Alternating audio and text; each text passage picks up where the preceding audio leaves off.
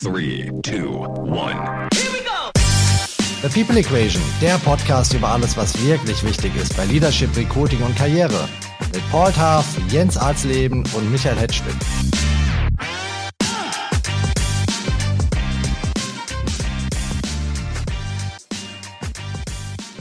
Hallo liebe Podcast-Freunde, ich bin Michael Hetschtick und ich begrüße euch mal wieder zu The People Equation. Heute wird es revolutionär in unserem Podcast. Wir reden aber nicht über Pauls Pubertätsjahre in Irland, sondern über etwas noch viel krasseres.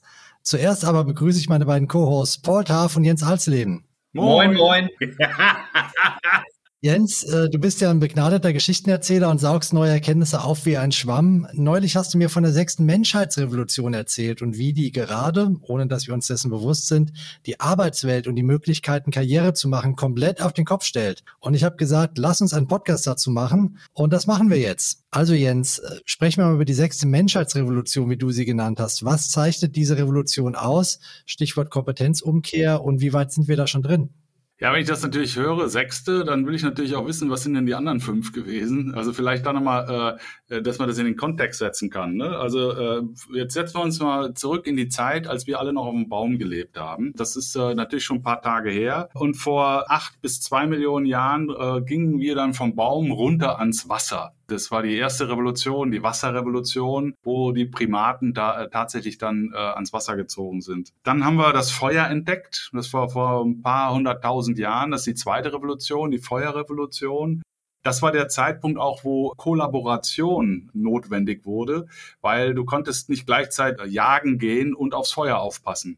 Das heißt, der Meier musste halt das Feuer führen und der Müller konnte jagen gehen. Und äh, dabei musste sich der Müller auf den Meier verlassen und umgekehrt. Dann die dritte Revolution, das war die religiöse Revolution. Das ist so vor knapp 40 bis 200.000 Jahre her. Das heißt also, wo wir tatsächlich dann äh, festgestellt haben, da gibt es was Größeres als uns, was Höheres, äh, wo man dann äh, die die äh, Himmelsgestirne plötzlich angebetet hat und so weiter. Dann gab es äh, vor äh, 20 bis 40.000 Jahren die Kunstrevolution, äh, Subjekt-Objekt-Trennung. Ne, da sind dann die äh, Höhlenmalereien gewesen äh, und die letzte, die fünfte Menschheitsrevolution, die sogenannte Neolithische Revolution vor circa 15.000 Jahren. Das war die Begründung von Ackerbau und Viehzucht. Ne? Und seitdem ist nicht viel passiert und jetzt leben wir in der sechsten Menschheitsrevolution. Behauptet zumindest der Gerhard Schwarz, äh, österreichischer österreichischer Philosoph, der das großartige Buch geschrieben hat, Shitstorms, Lügen, Sex, Steinzeitrituale in Gruppen und Hierarchien. Und äh, das fand ich so großartig, dass ich mich damit auch ein bisschen befasst habe. Und diese sechste Menschheitsrevolution, die sagt aus, äh,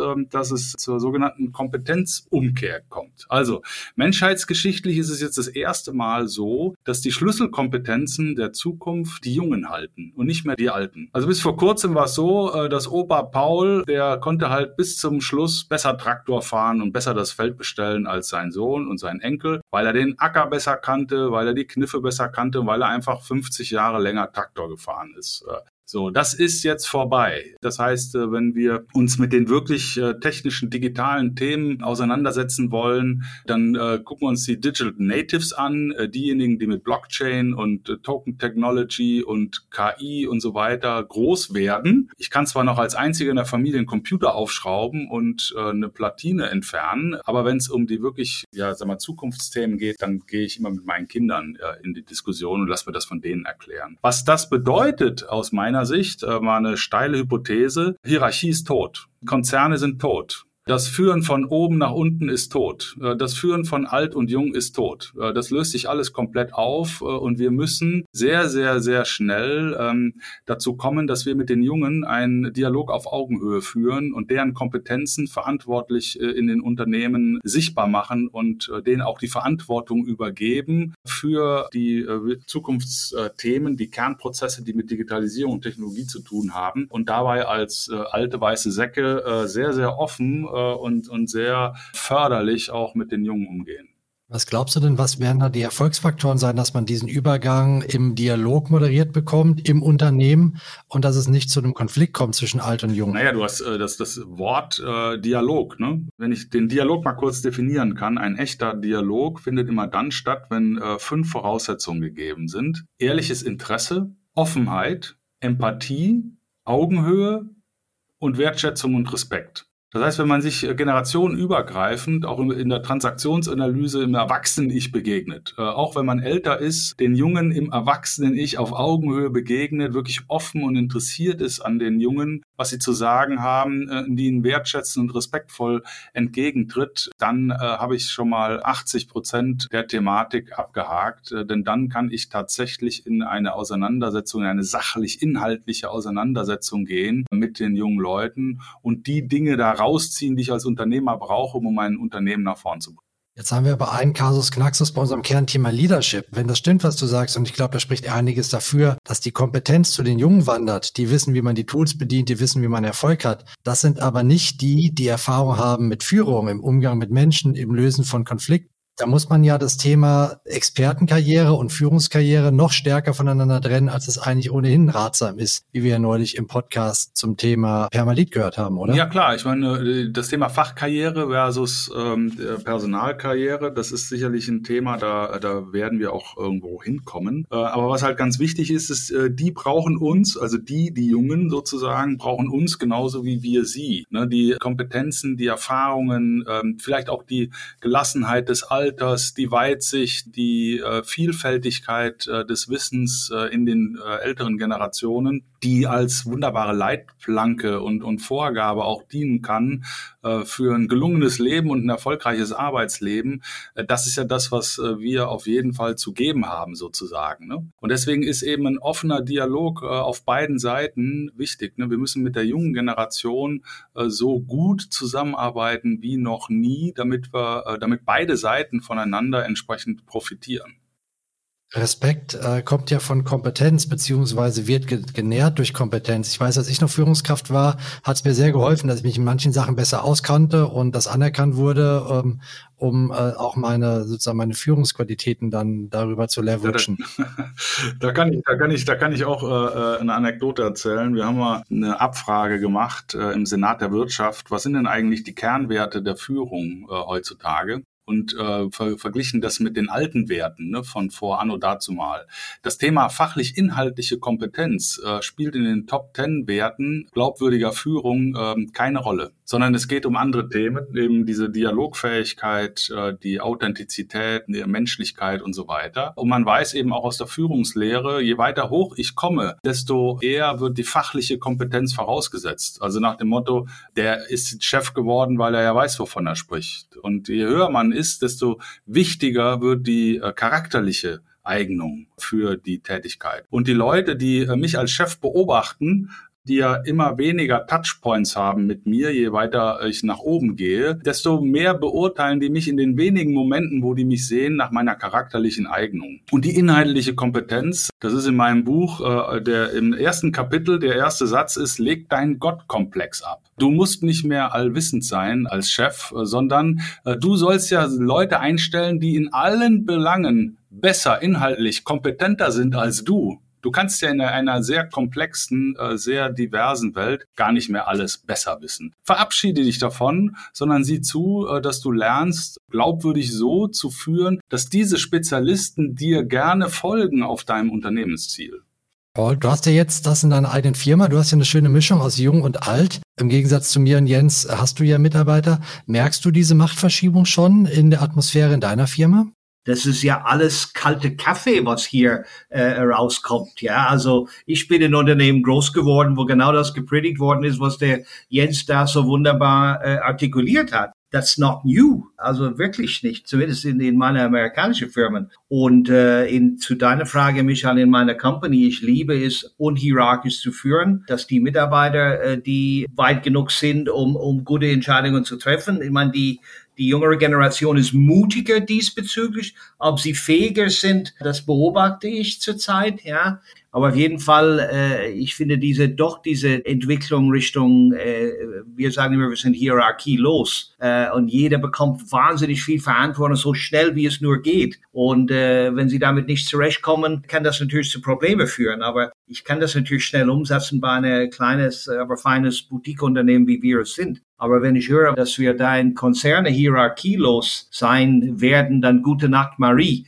weil das funktioniert nicht. Das ist bei unserer Menschheit und unserer politischen Neigungen gar nicht äh, umsetzbar. Weniger Hierarchien, ja, ich meine, es gibt ja viele Firmen, die ganze Management-Ebene rausgenommen haben. Banken, weißt du selbst jetzt, Direktorenebene, eins nach dem anderen, raus, raus, raus, weil die haben den ganzen Tag nur Politik gemacht und Wein getrunken, ja. Aber es hat auch seine Grenzen, Leute. Also es hat auch seine Grenzen. Ein Konzern ist entstanden, um gewisse Strategien umzusetzen und das geht nur auch mit, äh, mit Unterschiede in der Hierarchie. Es gibt Spezialisten, es gibt Experten und es gibt Leaders und das sind andere Fähigkeiten und die Generalisten, Jens, bin ich bei dir, die haben mehr Einfluss heutzutage und das finde ich auch gut so. Aber dafür müssen sie die Experten natürlich haben. Aber dann lass mich das nochmal kurz klarstellen. Ne? Hierarchie ist eine ist eine stufenmäßig auf Überordnung und Unterordnung beruhende Ordnung, die auf Herrschaft und Unterwerfung aufbaut. Und das ist tot.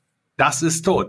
Das ist aber nicht hier, okay. Dann haben wir eine andere Definition von Hierarchie. Das ist, das hast du gerade aus deinem Militärschulbuch geholt, oder? Nee, das ist Wikipedia. Aber da frage ich mal anders. Vielleicht andere Hierarchien oder die Hierarchien umdrehen, dass die Jungen dann plötzlich in der Hierarchie oben stehen und die Alten von den Jungen geführt werden. Ist das nicht die Revolution? Ja, da stimme ich dir zu, Michael. Das kommt mehr und mehr dazu. Ich war jetzt bei einem Event von Private Equity Gesellschaft in der Woche in Frankfurt. Ich nenne keinen Namen. Man hat sich von zwei Vorständen verabschiedet und deren Nachfolger waren da die waren jeweils 20 Jahre jünger. Ob du diese Wissen, was die anderen in 20 Jahren gelernt haben, auch aufholen kannst, glaube ich nicht. Aber dafür haben sie andere Skillsets und andere Ansätze, die eine Organisation weiterbringen und vielleicht mehr Denker unter sich haben, als früher, wo es doch ein bisschen in der, in der hierarchischen Triangle der Fall war, wie in den alten Zeiten jetzt. Die Abhängigkeit von oben war ja auch von Knowledge oben, ja. Äh, aber Knowledge äh, wird ja schneller delegiert heutzutage durch die Tools, die wir haben und die, die Auffassungsgabe und Neugier von Generation. Äh, ist nicht nur Generation Z, sondern auch die, die Leute zwischen 30 und 40 und 40 und 50, ja. Ja, also die Revolution äh, findet statt, Michael, ständig. Ist das erfolgreicher? I'm not sure. I think the jury is still out. Merkst du es dann schon bei der Besetzung von äh, CFO-Positionen? Das ist ja dein Kerngeschäft als Headhunter dass die Offenheit gegenüber sehr jungen Bewerbern, ich nenne es mal unter 40, für Vorstandspositionen, CFO oder andere Vorstandsposten, dass die größer wird, als sie vielleicht vor zwei, drei Jahren noch war? Ich glaube schon. Äh, nur der Markt für diese jüngeren äh, CFO. Ich meine, war vor einiger Zeit, äh, Jens hat ihn auch kennengelernt, ein junger CFO, jetzt Co-CEO namens äh, Lukas Linnig, der jüngste überhaupt in Deutschland. Brillante, junge, demutige Mann. Aber es gibt zu wenig Lukas Linnigs, lieber Michael. Die CFOs sind häufig alte Säcke, ja, äh, aber viele davon denken und äh, verhalten sich auch jünger. Und das ist das Wichtigste. Nicht wie, äh, was dein Kalenderjahr ist, sondern wie ist dein Sein, wie ist deine Persönlichkeit. Bist du in der Lage, junge Menschen abzuholen und mitzunehmen und äh, natürlich auch zu inspirieren. Und Lebenserfahrung sollte auch eine, eine Vorteil sein, wenn es darum geht, anderen Menschen zu inspirieren, mehr, in, mehr Erfahrungen teilen. Ja, also das ist die, die, die Mischung aus alt vom, vom Geburtsdatum her, aber von jung vom Mindset her. Ich glaube, das ist das ist auch eine Veränderung, was, wozu wir ge gezwungen worden sind. Und ich habe das sehr gerne freiwillig gemacht. Ich glaube, du, Jens, auch mit, mit Kindern und so weiter das macht schon Spaß. Ja, ich habe das letzte äh, einen, einen Podcast gemacht mit der Anna Goldhofer. Ähm, die ist äh, eine der Gründerinnen von äh, Critical Friends. Ähm, und das ist eine Non-Profit-Organisation, wo äh, junge Menschen unter 30 sich sozusagen als äh, kritischer Freund zur Verfügung stellen für Unternehmer. Ne? Das ist also, äh, die gehen tatsächlich, werden auch gut ausgebildet, gibt es äh, gibt's eine Akademie, damit die auch sprachfähig sind. Und die gehen hin und bringen den Jungen, den nachhaltig Nachhaltigkeitsaspekt, äh, den äh, digitalen Aspekt aus, aus Sicht ihrer Generation dann mit in, äh, in die Diskussion ein. Ne? Also sprich, wenn ich jetzt als Vorstand äh, gerade bei einer Sitzung bin oder ich habe ein äh, mittelständisches Unternehmen, habe Beiratssitzung und ich will jetzt mal den kritischen Blick der Jungen auf all das kriegen, was ich so auspaldovere, dann kann man die quasi buchen. Ne? So, und das, äh, das war sehr spannend. Die, die Anna sagte, den, der Satz klingelt mir noch in den Ohren, dadurch, dass wir ja so aufgewachsen sind, wie wir aufgewachsen sind, nämlich mit einer finanziellen äh, Sicherheit und mit äh, extrem guter Ausbildung und so weiter, sind wir halt tatsächlich einfach mutiger. Ne? Wir trauen uns einfach Dinge, die aus unserer Sicht auch gesagt werden müssen in der heutigen Zeit. Es ist, äh, wir haben jetzt keine Zeit mehr, so alt zu werden, bis wir dann tatsächlich Rederecht bekommen. Ne? Wir haben heute schon ein Rederecht. Und das ist, äh, das ist etwas, was ich total erfrischend finde, auch aus der eigenen Kindererziehung heraus, oder aus, aus, aus der, nicht Kindererziehung, sondern aus dem Leben mit meinen Kindern, dass die sich auch dieses Rederecht nehmen. Und da erfahre ich so viel über mich und so viele wichtige neue Aspekte, die ich zumindest bei meinen Entscheidungen doch berücksichtigen muss, dass dieser Dialog mit den Jungen extrem äh, hilfreich ist. Sehe ich das im unternehmerischen Kontext? Nein. Sehe ich das in irgendeiner Form äh, auch als Prozessschritt? Ist das irgendwo etwas, was ich mit einbaue in meine Unternehmensführung? Also ich habe das bislang noch nicht gesehen. Das heißt, die Jungen haben nicht so sehr den Anspruch, den, den Veränderungswillen, den sie ausstrahlen, auch in verantwortlicher Position zu begleiten, zu managen. Ja, das hast du jetzt herausinterpretiert. Äh, das äh, kommt auf jeden Einzelnen drauf an. Sie wollen äh, auf jeden Fall gehört werden und sie stellen sich dem, dem Dialog. Ne? Ob sie dann jedes immer wieder die Führung übernehmen wollen, das ist, das ist was anderes. Vielleicht an der Stelle, äh, lieber Michael, lieber Jens, gibt ganz klare Trend im Markt, dass die jüngeren Menschen weniger Bock haben auf Verantwortung, als früher der Fall war, weniger Ehrgeiz haben, was Karriere angeht. Äh, ich habe das im, im Handelsblatt gelesen, auch im Spiegel und so weiter. Das sind gewaltige Zahlen, die, äh, die das unter, untermauern, dass, dass die Leute einfach mal diese Appetit auf Karriere, was wir vielleicht ehrgeizige Bocken gehabt haben, dass das nicht mehr der Fall ist. Ja, die, die wollen sich auch äh, mit anderen Dingen beschäftigen. Finde ich eigentlich auch toll. Das ist für mich so ein bisschen gewöhnungsbedürftig als, als Arbeitgeber, mich selbst ein bisschen zu bremsen. Ja, ich arbeite zum Beispiel in, in, in Urlaub äh, äh, auch mal. Ja, aber ich verlange das nicht von meinen Leuten. Die sollen ihren Urlaub genießen, äh, zurückkommen, fully motivated und, und Einsatz, einsatzwillig. Aber die Gesellschaft äh, verändert sich komplett. Wir haben das Problem, wenn, wenn, wenn man überlegt, die demografische Situation in Deutschland, die ist eine andere als woanders. Nehmen mal China, ist ein Sonderbeispiel zurzeit, aber es sind 30 Prozent von den jüngeren Generationen arbeitslos. Überlegt das mal, in einer den schnell wachsenden, nicht mehr, aber war so, Industrien, Länder äh, überhaupt auf dieser Erde. 30 Prozent von den jungen Menschen sind arbeitslos. Gott sei Dank haben wir diese Situation, das sind Sonderdinge in China, ich weiß, aber mit Corona insbesondere, aber Gott sei Dank haben wir die, die Situation nicht hier. Also die Welt ist schon äh, ein bisschen äh, unruhig zurzeit in vielen, in vielen Aspekten. Das macht, macht schon ein bisschen Angst, ob wir das alles im Griff haben und ob das alles gut ist weiß ich Jens, ob ich deine, ich bin ein optimistischer Mensch, aber deine freie Geist bezüglich Change und Technologie und so weiter und so fort, nee, ich glaube, das haben nicht so viele Menschen so ausgeprägt wie du. Kann ich nicht beurteilen, ich kenne ja nur mich gut. Ich, äh, ich sag mal so, die Umbrüche sind spürbar und irgendwie auch durch Corona beschleunigt. Da ist äh, extrem viel, was sich da sehr, sehr schnell verändert hat. Und wenn ich jetzt mal äh, den, den Mensch per se nehme, der ist ja evolutorisch immer noch ein bisschen hängen geblieben in der Zeit Zeit des Säbelzahntigers. Unser Hirn ist ja gar nicht in der Lage, da mitzuhalten mit äh, den Dingen, die äh, sich alle so in rasender Geschwindigkeit entwickeln. Und äh, das Gefühl der Überforderung, was sich da einstellt, das ist ja, das ist ja kollektiv der, der Fall. Ne? Die Leute sagen einfach, um Gottes Willen, wie soll ich das noch irgendwie kompensieren? Aber wenn man dann mal in sein Klein-Klein geht und mal, mal wegkommt von der Makroebene auf die Mikroebene, ähm, dann haben wir bis jetzt auch alles irgendwie gewuppt gekriegt. Ne? Ja, also wenn ihr alleine mal äh, unsere Lebenszeit, was wir an technologischen Veränderungen auch irgendwo kompensiert haben und äh, wir sind jetzt nicht alle völlig durchgedreht. Also ich bin da ein bisschen, ich gucke da ein bisschen optimistischer darauf, als du das jetzt darstellst, weil eben auch äh, viel Veränderung ja auch was Positives bringt. Und es geht dann natürlich um die Frage, Moraldebatte, wie verantwortlich gehen wir denn gesellschaftlich miteinander um? Wie sehr berücksichtige ich denn die Menschen, von denen du immer wieder sprichst, die sich abgehängt äh, vorkommen? Wie kriege ich die integriert? Äh, wie setze ich die Technik zum Wohle der Menschen ein äh, und nicht, um sie noch mehr auszubeuten, noch mehr in der Effizienzspirale äh, hochzudrehen? Aber Jens, Jens Sie, sorry, wenn ich jetzt so sehr ignorant von mir, aber siehst du da irgendwelche Ansätze in der Richtung? Ich sehe, ich sehe null. Ja, pass auf, das sehe ich halt bei den Jungen,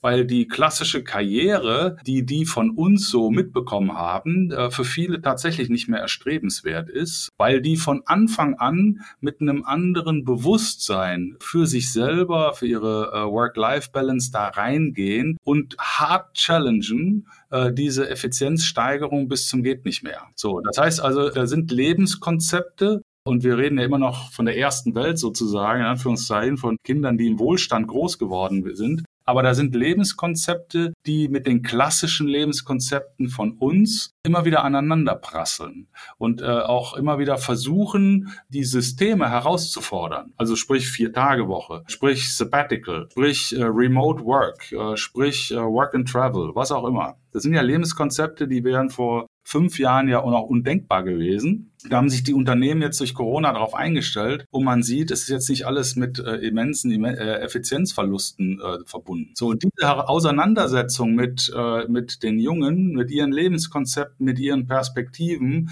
das ist halt äh, ganz wichtig und die muss ernst geführt werden. Und ich sage dir noch eins, die Jungen sind brutal leistungsfähig, die sind brutal leistungsbereit, die wollen Karriere machen, aber nach ihrer eigenen Definition und bedingt, die sind bedingt leistungsbereit. Ja, die Bedingungen, anders als wir, können die Jungen heute diktieren aufgrund der Demografie. Und da müssen wir uns eben drauf einstellen. Aber zu glauben, die sind alle faul und wollen nichts tun, das ist totaler Schwachsinn. Ja, also um Gottes Willen, ne, das wollte ich nicht unterstellen. Nee, nee, das hast du auch nicht. Nee, nee, aber das, das hört man immer wieder.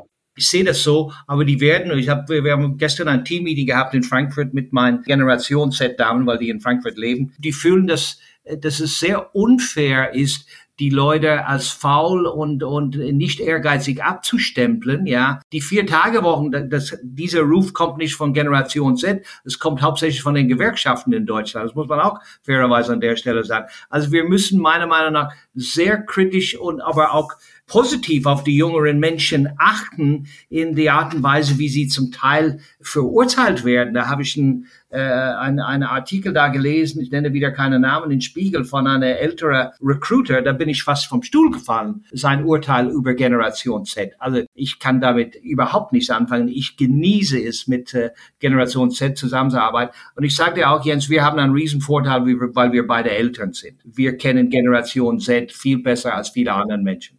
Wir schweifen ab, Jungs. Ich wollte schon einhaken bei dem Thema Karriere und ich finde, das ist eigentlich wichtig, weil wir wollen ja über Karriere sprechen in unserem Podcast. Ich habe noch eine Abschlussfrage für euch beide, die ich bitte kurz, äh, aber vielleicht auch ein bisschen differenziert zu beantworten. Die Kompetenzumkehr, äh, das Wissen wandert zu den Jungen, die Dynamik wandert zu den Jungen. Wir haben oben noch relativ viele ältere Führungskräfte, die dann irgendwann durch die Rente ausgefädelt werden. Was bedeutet die sechste Menschheitsrevolution für die Karriereoptionen der heute 40 bis 50-Jährigen? Jens, willst du anfangen? Kann ich gerne machen. Also die heute 40 bis 50-Jährigen, äh, ich meine, da, da gibt es ja auch ganz viele unterschiedliche Lebenskonzepte der 40 bis 50-Jährigen.